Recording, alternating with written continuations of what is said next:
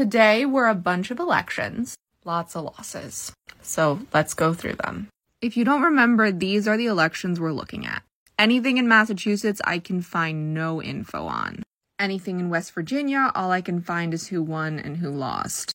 There's no info on what the candidates actually stand for. We're going to start in Oklahoma. In Norman, voters approved a water rate hike. The new funds from the hike are allocated to fund new projects and maintenance.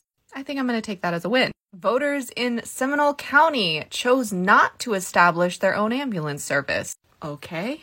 And McCurtain County had its primary election for the position of commissioner that Mark Jennings vacated when he resigned. The Democrat will be Tony Hill. He has run multiple times, and even though he swore he'd never run again, he was fired up after everything that's happened there. The Republican is Tina Foschi Thomas. I believe with my entire being, if we put enough attention on it, Tony Hill can win. Moving on to Maine. The State House District 45 seat was vacant, and it was a Democratic seat, and Republicans flipped it 52 to 48.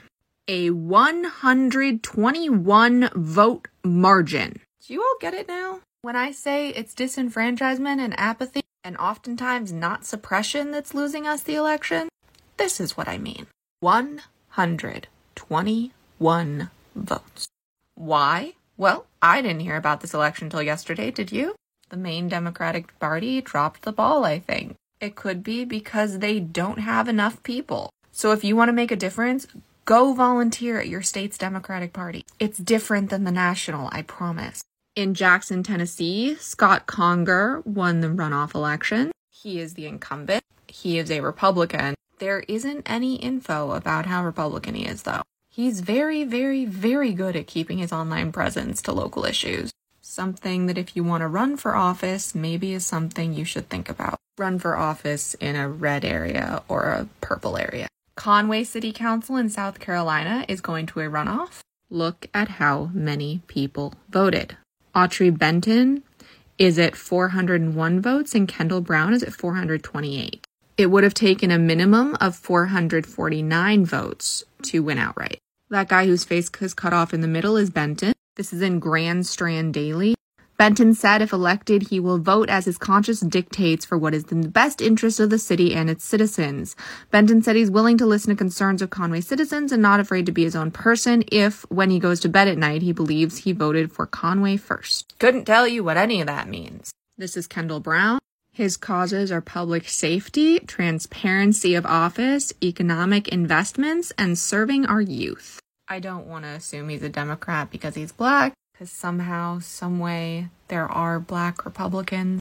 But from what I read from his bio, he seems left. Since there is a runoff, if someone who lives in that area wants me to do a post on this and actually do a lot of deep diving, I would be more than happy to.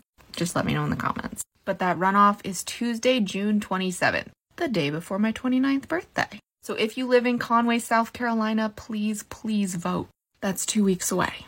And that's really all I got. The other big thing is the primary for the Justins to keep their seats in Tennessee legislature Thursday.